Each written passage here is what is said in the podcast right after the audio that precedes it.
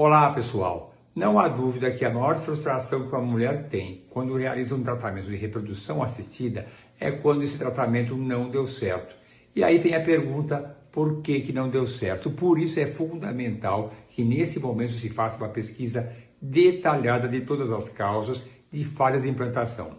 Um desses exames que pouco se solicita é a ressonância magnética Cinemode Display. E foi um exame que uma paciente me trouxe hoje, porque após ter tido várias falhas de implantação, ela sempre se queixava de uma cólica importante no momento da transferência embrionária.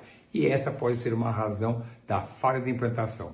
Para isso, nós pedimos esse exame chamado ressonância magnética Cinemode Display, que avalia as contrações uterinas nessa fase da implantação.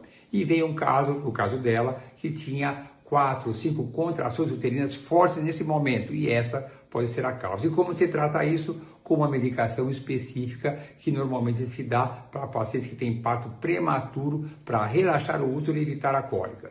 E a coincidência está que nesse fim de semana vai começar o Congresso Europeu em Copenhague, vai ser online.